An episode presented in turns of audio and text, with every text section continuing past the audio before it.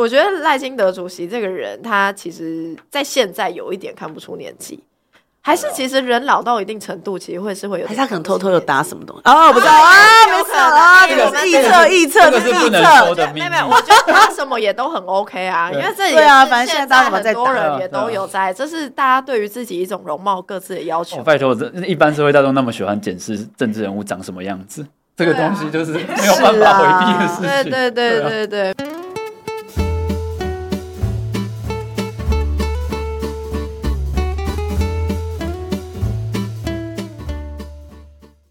大家好，这里是台湾正发生，我是玉芬，我是魏浩，我们欢迎这个民党性别平等事务部的主任李彦荣。哎，彦荣好，Hello，魏浩好，玉芬好。哦，实在是这个。真的有点紧张，又是好紧张的啦。那我来主持好吗？我只要碰到林威浩，我只要碰到性别议题就会紧张，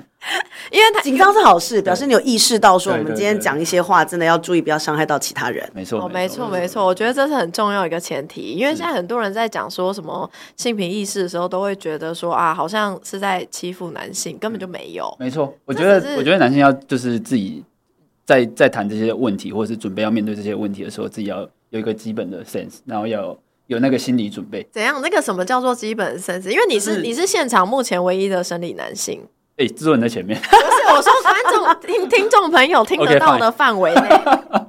他听得到范围哦，听得到范围。确实，确实，确实，就是就是大家要有要要有意识到这件事情，就是因为我们以前的生活经验，或者是我们自己生活的一些群体，可能比如说你互动的通常是一些异男的时候，那我们在平常在。平常日常生活的互动或者是言语当中，就会有一些比较不被这个现代性别平等观念所接受的一些玩笑。我觉得其实也不用那么紧张，因为其实我觉得重点就是尊重跟同理。因为真的男生跟女孩子，虽然说我们现在打破性别藩篱什么，但男生跟女生的生活经验跟生命经验确实很不一样。所以就是说，因为这个生命经验的不同，你会对事情有不同的看法、不同的视角。但你要去。同理对方哦，因为他是跟你不同性别的，所以他可能看事情的角度跟方向跟你不一样。但我们就彼此尊重，不要互相踩线，这比较重要啦。性平课，我觉得太厉害了。对对对，民我我非常这是一个轻松的正宗的性平课。我对民进党的性别平等的未来有非常非常高的期待。我觉得我我觉得不会有问题。你这样让燕荣连喝水都喝不下去。好，哎、欸，其实其实因为如果就是听众朋友在。Google 上面或是搜寻引擎上面打李彦荣三个字的话，其实会出现离婚。哎、欸，这李彦荣出来，下面关键是离婚。因为彦荣本身是一个呃非常这个出名的律师，没有啦，不敢不敢不敢不敢。然后处理的是一些就是家事上面的，对，尤其在这个离婚的案件上面非常的擅长，就宵夜账。对，所以说如果听众朋友有需要的话，可以。现在还可以接吗？可以吗？可以有，都有在接，有有有有。对对对对，就是除了这个律师的身份之外，因为燕荣其实早期有参选过，就是刚进入政坛的时候有参选过，很久很久以前，像上一辈子的事情。真的，八年，你看八年那个时候，我们还有什么时代力量、绿色盟什么，现在都已经时代的灰烬了。好，我我真现在现在黄玉芬旁边可以讲这话，我也敢讲，确实旁边有一个退党的，我早就退党，但我只是要提醒说，我们录音的当下，其实时代力量还是有立法委员在立法院。好，对不起，八年来的变化真的太大。没错，就是除了律师的身份，然后曾经是候选人嘛，然后呃后来当过这个党产会的兼任委员，然后进后来曾经做过民进党的发言人，去年在新北市长林佳龙呃竞选总部，对啊啊彦龙那时候也是发言人这样子。那彦龙这个在进入公共事务圈里面，我们就这样讲啊，就是投入公共事务圈里面，其实有很多身份的转换。嗯、那你不是自己本身最印象深刻的是什么？我觉得就是跟人沟通能力其实很重要。就是说，因为其实有，比如说有一件事情，你可能有五种讲法。那当然五种讲法里面可能会区分一些，比如说比较不会伤害人的，或者说比较听人舒服的，或者说比较容易被告的，比较容易不不给不被告的。我看我当发言人那阵子，我就只担心我会不会被告。可是你是律师。那才是担心被告啊，因为就觉得，就是因为你知道自己是律师，所以你就是会知道说，对，就是你怎么讲比较不会被告。因为我其实坦白讲，我们不喜欢选举的时候，大家后来互相告来告去。因为其实确实那个时候帮嘉龙在选举的时候，其实我们那时候去告了很多人，包括叶元之啊什么的。但是其实，在收尾的后面都是选后了。那其实说真的，因为诉讼都是在处理过去的事情。但政治跟选举其实都是在处理当下跟未来的事情，所以其实对我来讲，我觉得律师跟政治这两件事情，有时候会觉得那个角色转换上面有点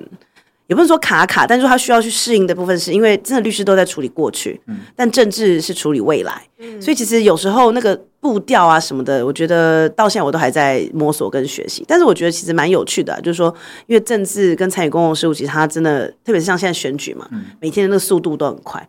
政治跟选举就是它的转速就很快，所以我觉得有时候我们必须要跟得上那个速度。那其实我自己在四年前进民进党当发言人的时候，一开始其实确实对那个。政治的转速是有点，因为律师其实就是我们可以 比较能够掌握自己工作步调，但选举就是它节奏很快。我我觉得好了，四年之后，现在渐渐的，就是有跟上那个步调，觉得比较好一点，这样对啊，对啊。叶总本身是喜欢选举的人吗？就是你说我作为对啊怎么样的身份参与选举吗？候选人也好，或者是发言人，在那个选战的。节奏里面，自己是享受那种感觉的吗？嗯，我作为选举过跟浮选过呢，我觉得浮选还是比较爽一点，因为选举坦白当候选人比较麻烦，当选候选人很累啊！你从早上六点起床到晚上十点睡觉，然后中间你就是一直不断的匆促的跑，然后你就是要一直不断的，你知道依照情景场景去转换你那个模式跟身份，然后讲话的方式，其实那个东西我觉得会是对身体跟体力还有意志力都是很大的挑战。我记得我八年前选举，我到最后就是靠意志力在撑呢。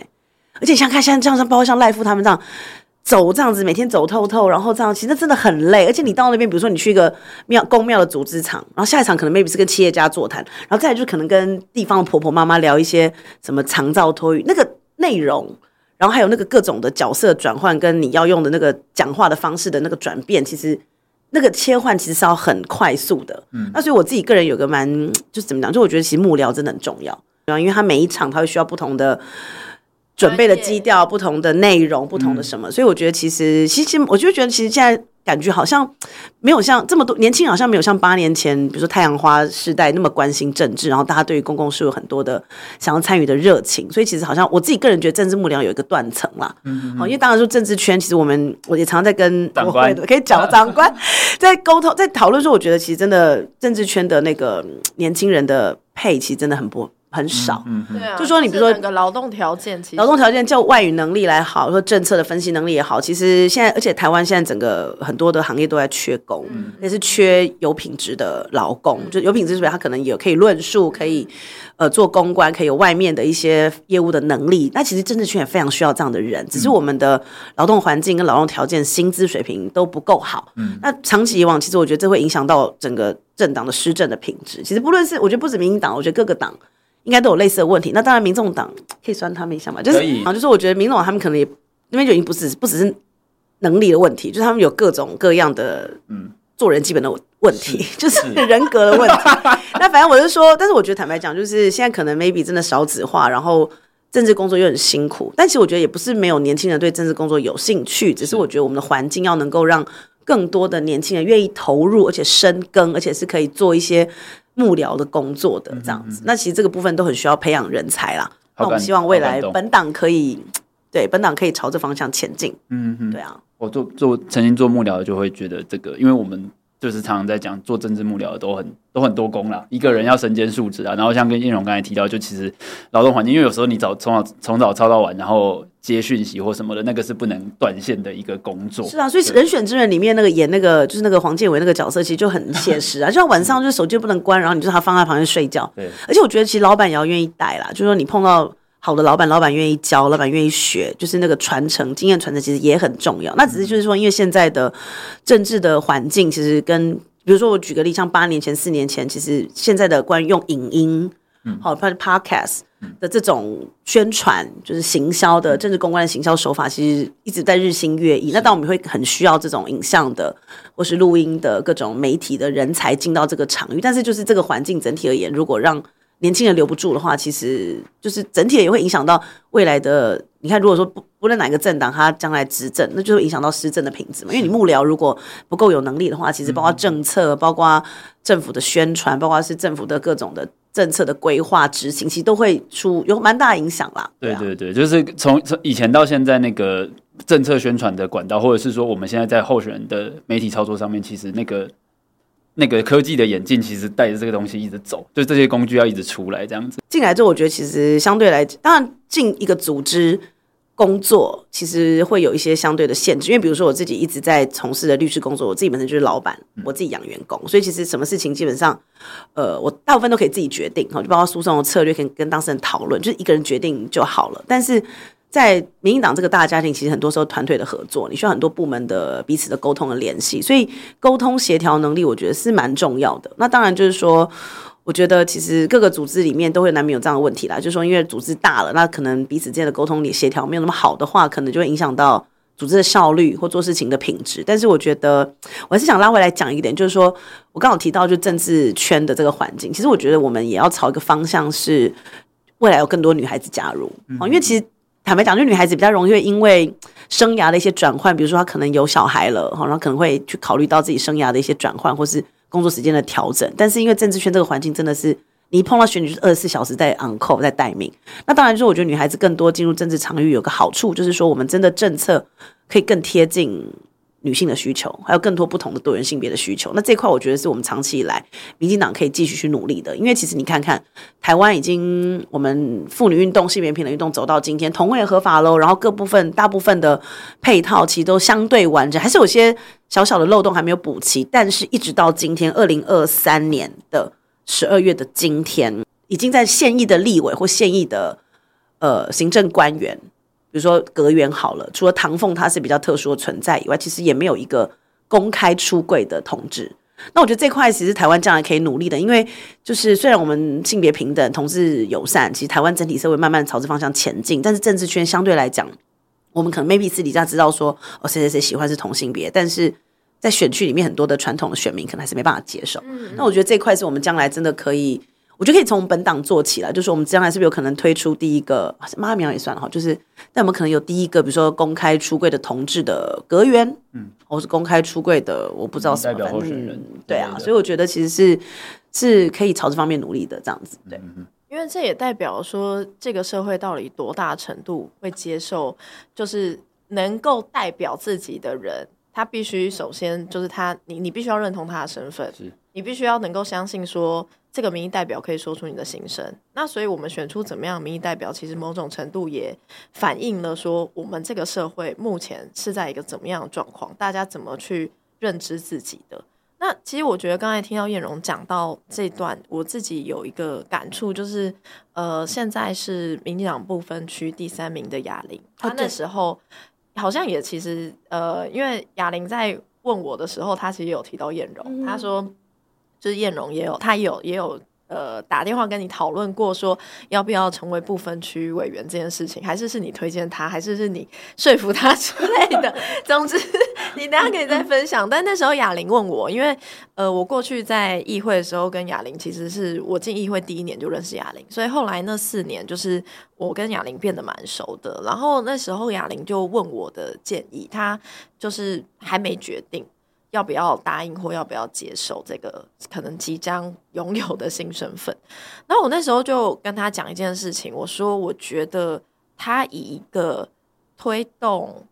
儿童游戏权跟在乎儿童权利，就是以一个。非常妈妈的形象进入立法院，我觉得对于台湾社会来说是一件很重要的事情。因为我不知道大家有没有注意到，虽然现在立法院里面的确有委员自己是妈妈，但是母亲或者是妈妈这个身份其实很少被强调出来。因为我觉得台湾社会若隐若现还是会有，就是很幽微那种，觉得你展现母性，虽然大家会会觉得很温暖，但同时也会让人觉得你是比较 soft，比较软。然后好像不够 tough，就是在整个政治圈的文化里面，就是展现母性的一面，某种程度可能会被别人有这样子的观感，或有这样的感受。然后，所以我觉得最后你看到的现象，就是明明就有很多母亲，明明就有很多妈妈，但是很少人以这样子的身份，呃，去很有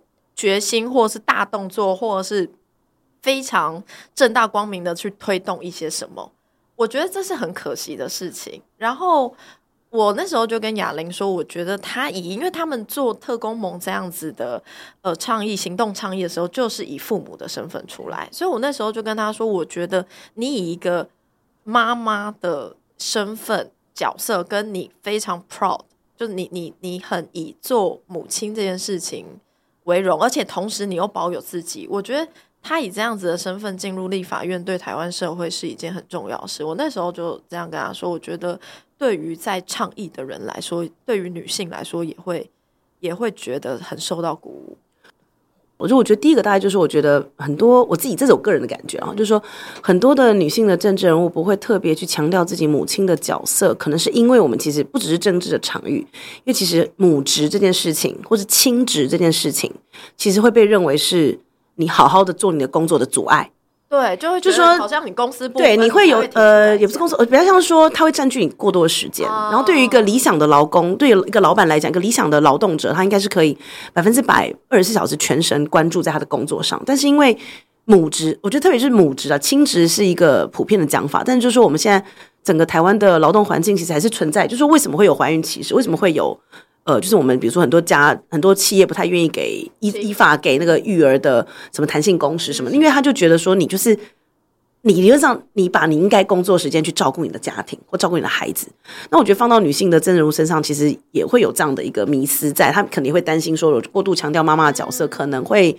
第一个可能让人家觉得我是不够专业，第二个可能就觉得说我是没有办法好好做到我的工作，比如说洪慈庸当年是被。被批评说什么一直都在生小孩，什么东西在讲什么？人民就是纳税钱让你去，人民投给你，不是让你去结婚。但台湾小孩已经这么少，然后妈妈生个小孩还要被这样子攻击，到底有没有问题？我们台湾已经很缺小孩，大家是要好好的对待我们的女性。在重点，就反正我觉得就是很多很多的细微的东西。我觉得如果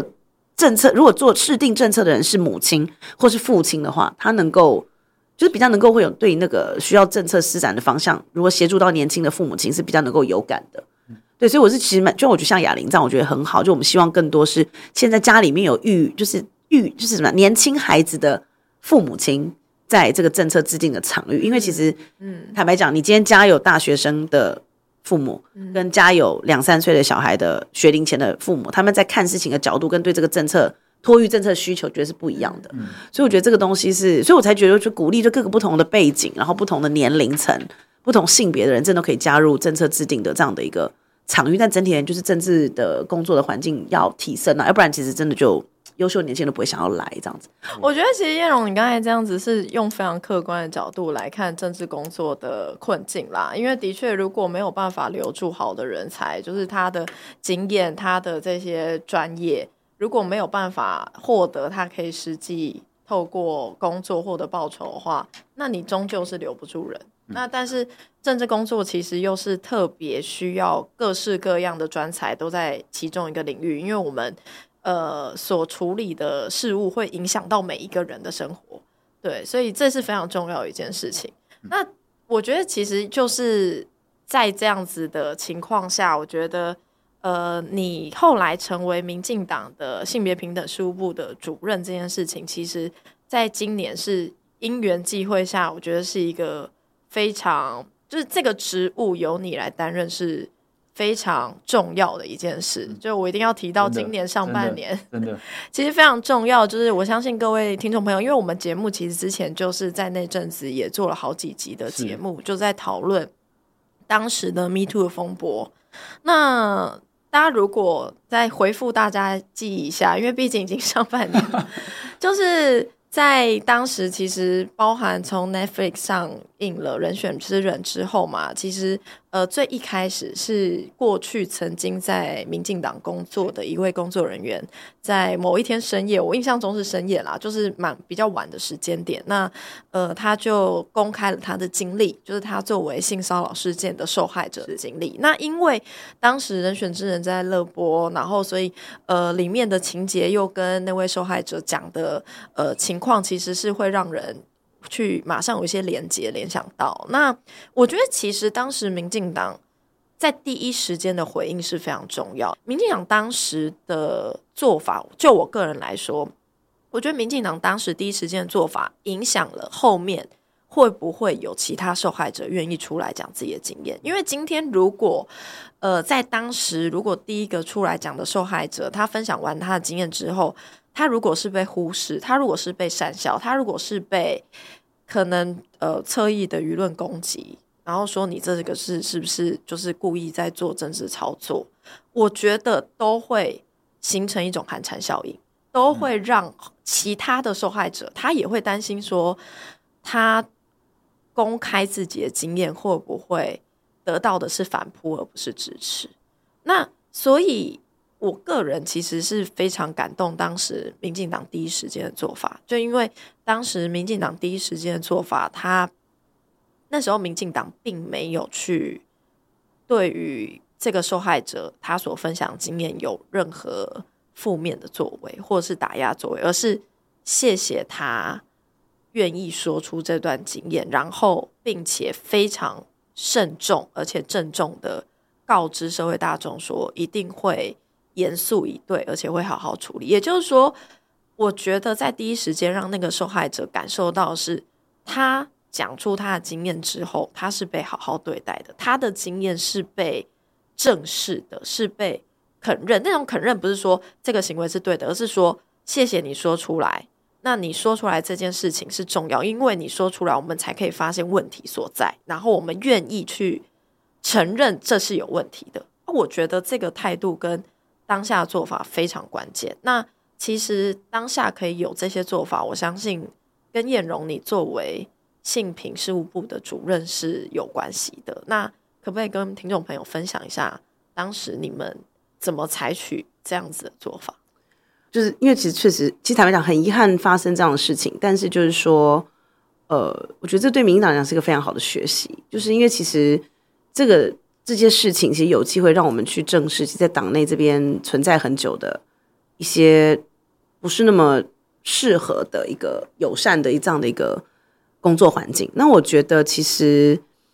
你要说，我觉得我其实也没有发挥什么影响力，我只是觉得说，大家那个时候碰到就是就是要积极处理。所以就是说，我觉得其实也就是基本上，我觉得大家那其实我觉得坦白讲，就不论说是民党的这些受害人或其他的后来陆续现身的。受害人，其实我觉得最重要的是，其实他们大家真的能够了解，他们愿意说出来，就是要有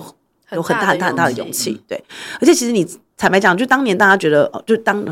半年前啊，就大家觉得风风火火啊，然后沸沸扬扬。可是你看，现在十二月到现在，差不多已经是半年了。台湾有 cancel culture 吗？没有啊。朱学恒这样在活动，张雨韶在上节目，然后还有张铁志也都在活动。就是我们先不不论，反正总之当时被指控性骚扰这么多的人，他们现在就又重新的浮出台面。嗯，我们社会有说什么吗？没有啊。所以当年很多人在担心说，他们被台湾社会就取消了消失，他们就社会性死亡。没有，台湾对这些家人非常非常的包容，他们的浮出水面需要时间只有半年。你就知道这件事情有多么的不到一年，对，没有错。所以就是说，这个东西我觉得大家都看在眼里。那至于就是说这些事情，可能 maybe 有些人想要把它当成云淡风轻，但是我相信其实很多明眼人是看在心底，大家大家其实都都了解了哈。就是说这些人对于他的社会性的评价会不会有减损，这个我就不确定。但起码他们现在确实都已经在就是都在活动了。是。那对于这些受害人，当然我当然是希望说他们这虽然是半年来，大家可能也是渐渐的。回到原本自己各自的角落去疗伤，然后去重新找到自己内心的平静。那他，我也希望他们都得到协助。但是，我觉得，我觉得我自己个人觉得蛮遗憾的是，就是，嗯、呃，我们的社会可能某种程度上对于加害人还是相当的包容，相当的包容。他们还是有一定的群众。那很多人会认为说，好，这 maybe 只是他们一点小小的污点，而且这些女生哈，这些受害人的指控可能并没有得到。法律上，或者是法院，或是地检署的认证，所以大家可能也觉得我半信半疑。哦，所以这些人浮出水面，然后他们继续的在在这些公共的领域活动，哦，好像没事情发生过。我觉得其实有一点点，我是有点不胜唏嘘啦。但是就是说，我觉得这 maybe 也是来对我们来讲，就是一个学习。那当然，就说这件事情，我们也不希望它传过水无痕。我们当然希望说，台湾社会大众从这件事情当中，其实学习到我们如何可以更加的善待，不论是法律面、制度面。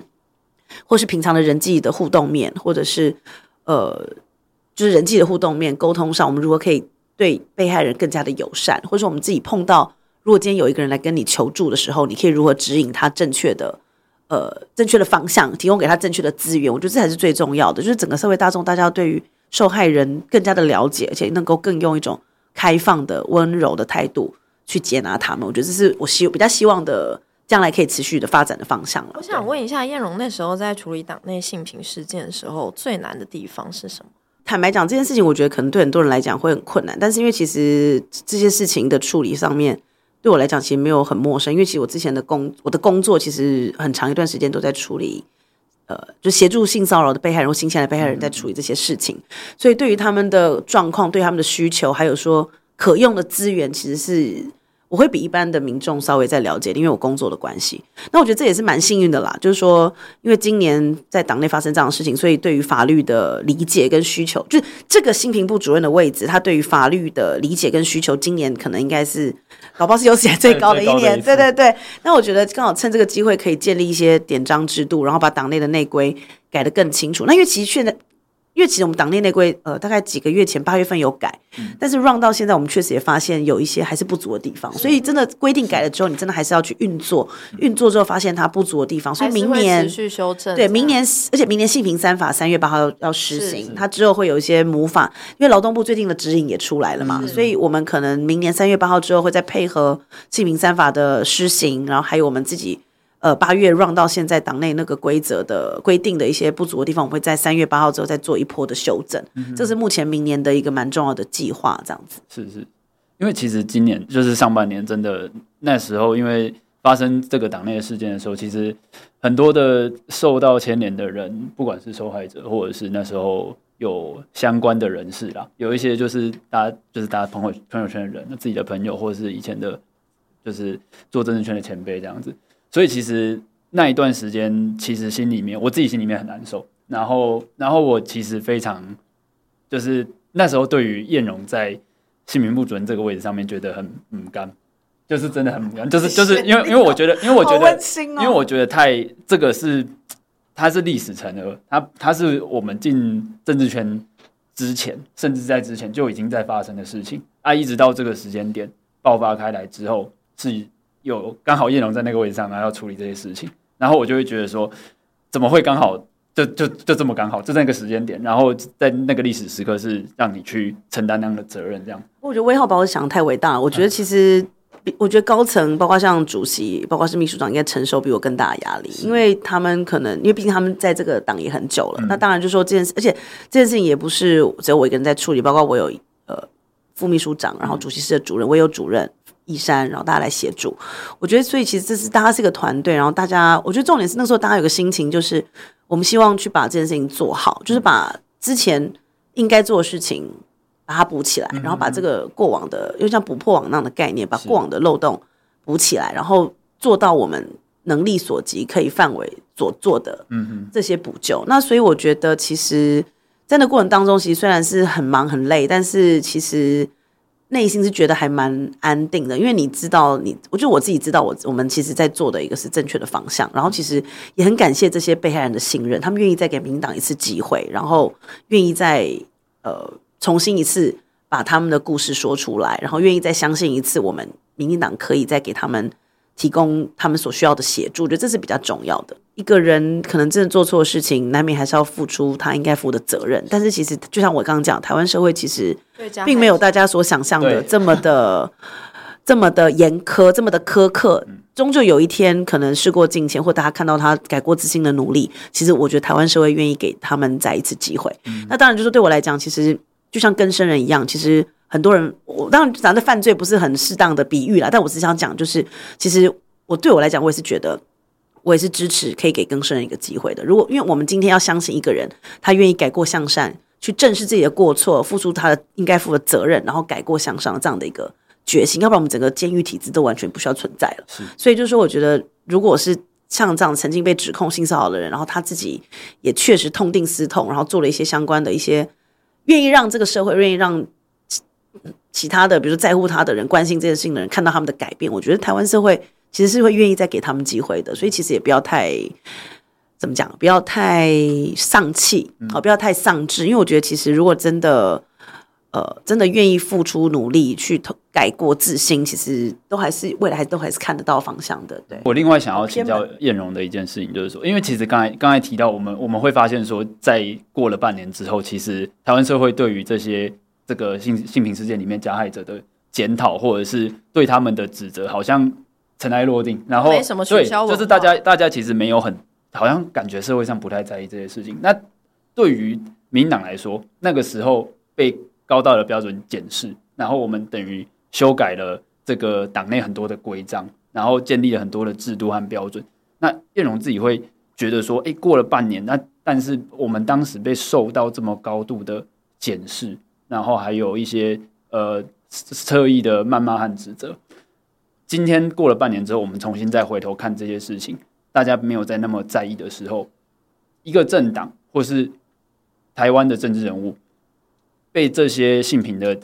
就是需要我们去去标志这标举这些性平的价值和准则，它的意义在哪边？然后对台湾社会的影响在哪里？我觉得这件事情很重要，是因为我觉得制度的修改跟规章的修改是一回事，但真正重要的是要去改变。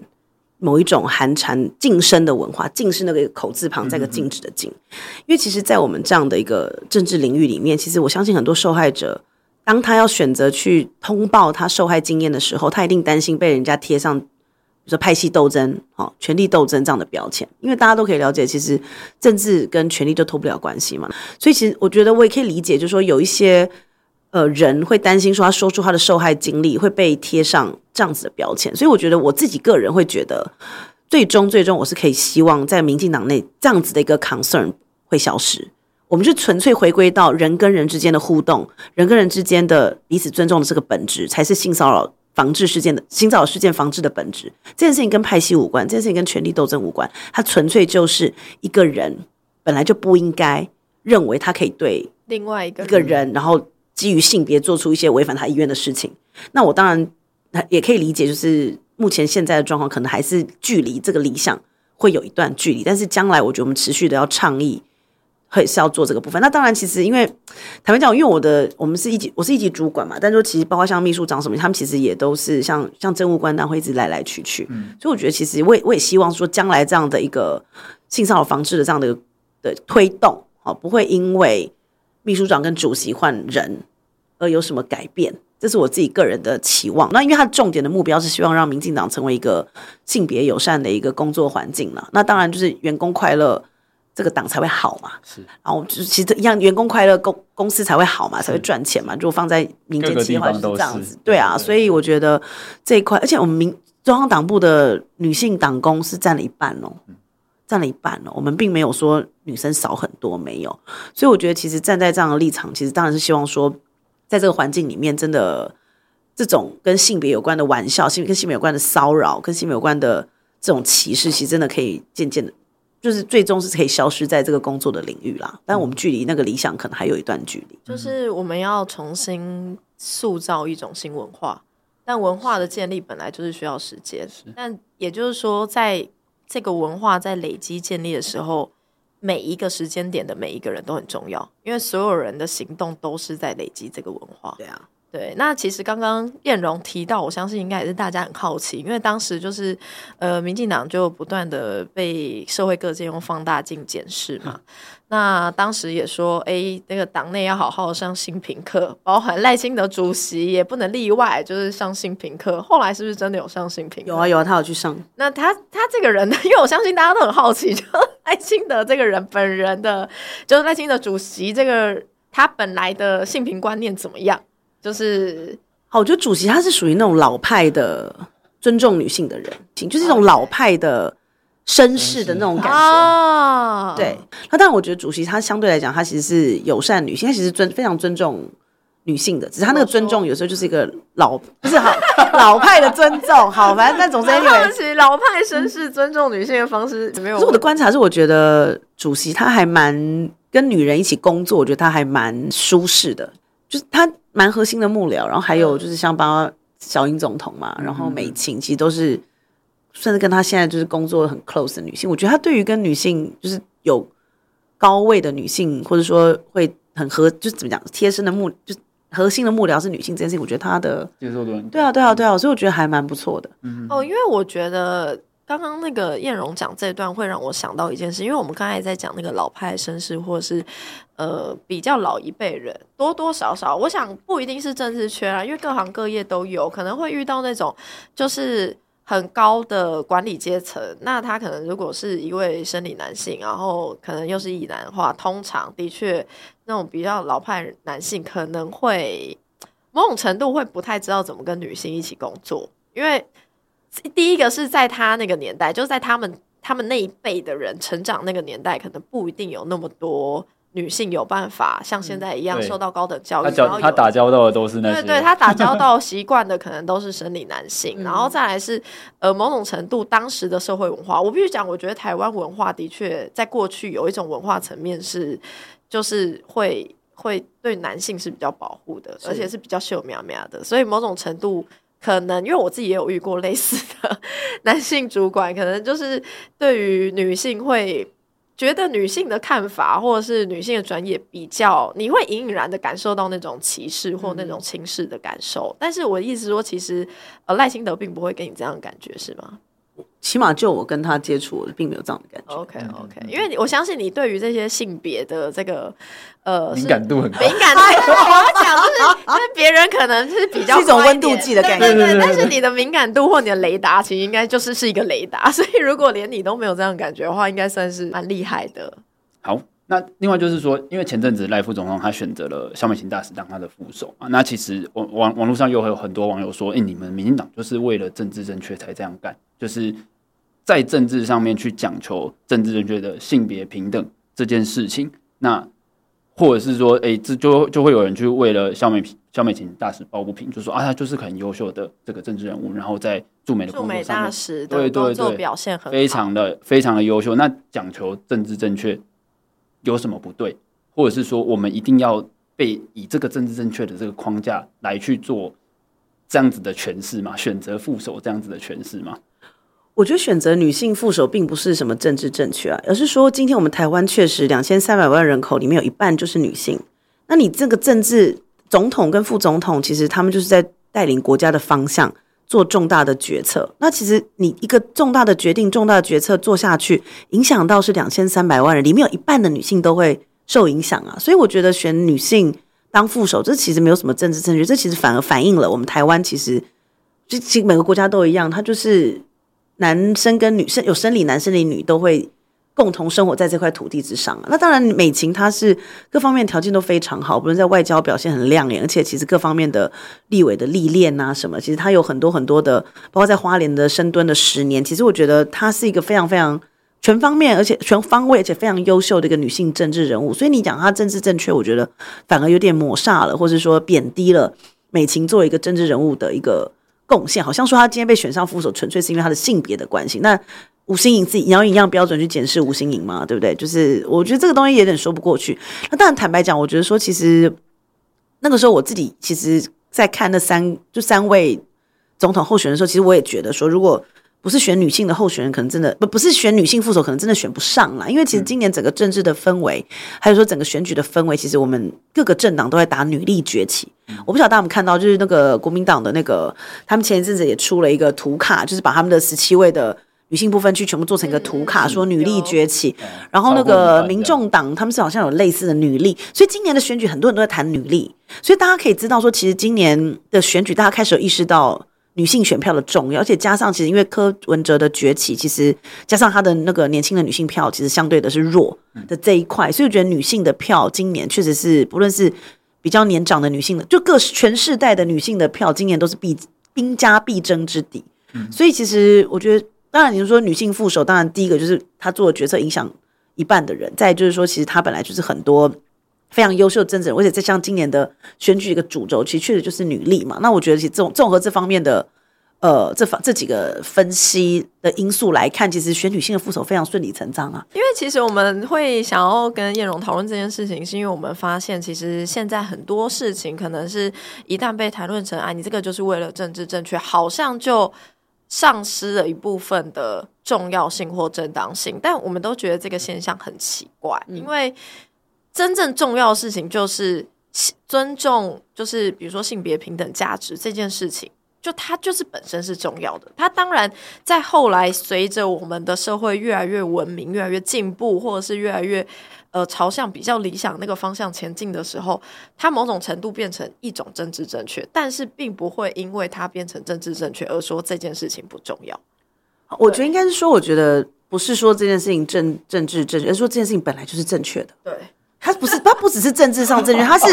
道德上也正确，法律上也正确，人性上、人性上、价值上全部都是正确。他不是只有政治正确，他就是正确的，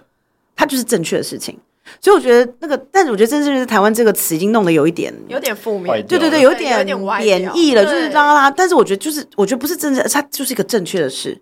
各方面全部你用任何的标准去检验它，就是最严格、最宽松，它就是正确的事。所以就是正确是我们，所以我们要去做。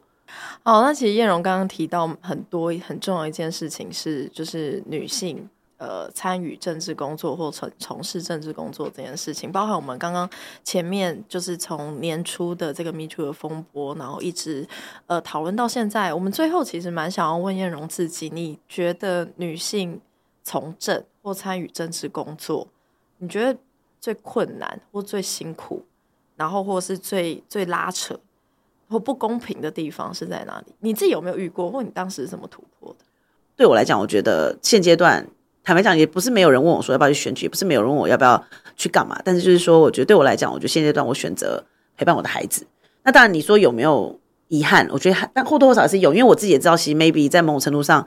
呃，我其实某种程度上已经准备的还不错，不敢说准备好了，但是说准备的还不错。但是就是这个时机点，你就是做了一个选择，我选择陪伴我的孩子长大，等到。可能真的比较老了，我再进到那个政治的场域，我觉得这就是一个。那至于就是，我觉得有没有遗憾，我觉得也不要这样子说，而是我觉得，当你一旦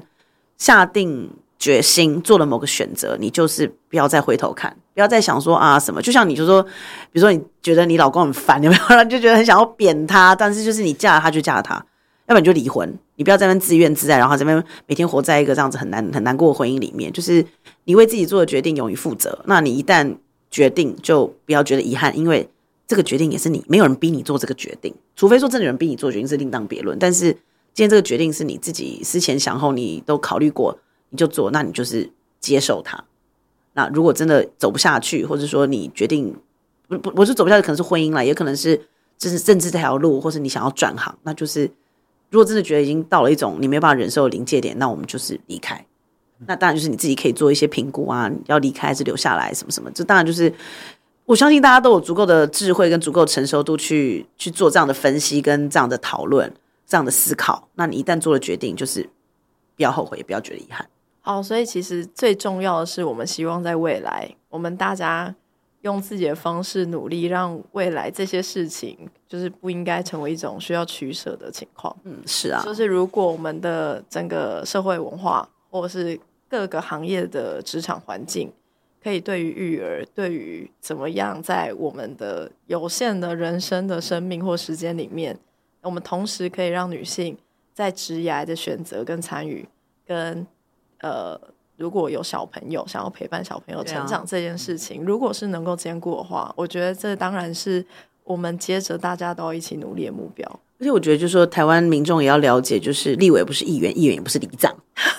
就说你们对于这个国家国会议员的要求，哈，就是他对，就是然后议你对于议员的这个要求，他就是不是里长，没错，国会议员也不是议员，这是需要，这需要很多很多的公民的教育。对，那另外就是，我觉得我还是想要最后再讲一下，说因为现在其实年轻的，我觉得不止女孩子面临这样的一个，比如说。陪小孩、家庭跟其实还是蛮，现在越来越多年轻的男性也都是也都面临这样的，因为其实现在越来越多爸爸想要陪孩子去想，还要还要陪孩子长大，但是我们多职场的环境其实是不允许的。是。那因为他们可能又有男，就是很多男生又会有一些，比如说像男性，比如说你一定要养家，男人要顶天立地啊，然后一定要撑起一个家什么，他反而会有一些不同来自于女性的压力。所以我觉得最后还是要讲，就是说，因为之前有个新闻就在那边酸我说什么，我上次某个记者会说什么，我前女性干嘛？想说哦，我都不知道这个东西，我那天随便一查才看到。但我想讲，就是我觉得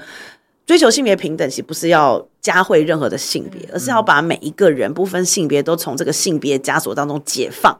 那男人身上的枷锁跟女人身上枷锁是不一样的。那你要问我们什么特别关心？因为我自己是女生，我当然特别关心女生的枷锁嘛。那至于男生的枷锁，我们当然也同样的关心，而且我们希望更多的男人一起加入，把这个枷从枷锁当中解放男性的这样的行列。那因为但是很可能就是还是需要多一点鼓鼓励啊、鼓舞啊什么的，就大家一起要来努力这样。哦，我们也鼓励男性一起加入这个性别平等跟这个。其实这跟叶荣刚才最后这段其实是。我觉得是女性主义很重要的一个源，嗯、就是一个基础吧，一个思想的基础，就是它并不是要崇尚任何一个性别，也不是为了要崇尚女性，而是我们不，我们每个人作为一个自由平等的人，我们不应该受到这个性别的区分所局限。嗯，然后我们应该要从这个枷锁当中解放出来。嗯，所以威浩要要啊要啊，肯定要的。积极的，我觉得就是这这真的是不管你的生理性别或者是你的性倾向，就是要一起参与整个运动。我觉得它是一个正常化的过程，没错。就是不管你的你的职场也好，或者是我们呃一般民众看待政治人物、看待任何职业的方式，都是他在这个女性的角色，他在他的他现在的不管他是民意代表。或是他一个管理职，或是他的职涯发展上面，国家或是社会有没有给他足够的支持？然后他的家庭，他有没有他有办法自由的去实现自己想要做的事情？这个对男生女生而言都同样的重要。所以我其实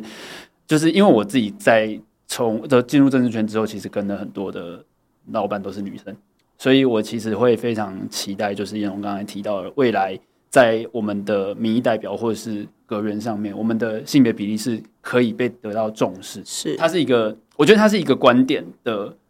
那个他他在那个位置上，他代表了一个族群，一个一个观点。那如果他他做政策决定的时候是把这些东西考量进去的话，那其实很多事情会推展得更顺利。嗯，对，我觉得我觉得国家需要这些东西。是。好，那今天真的非常谢谢燕蓉来上我们台湾正发生。好，谢谢玉芬，谢谢魏浩，谢谢燕蓉，谢谢。谢谢。那各位听众朋友，如果有对什么事情好奇，或希望我跟魏浩下次聊什么主题的话，欢迎留言给我们。谢谢大家收听，那我们今天节目到这里，谢谢大家，拜拜，拜拜。拜拜。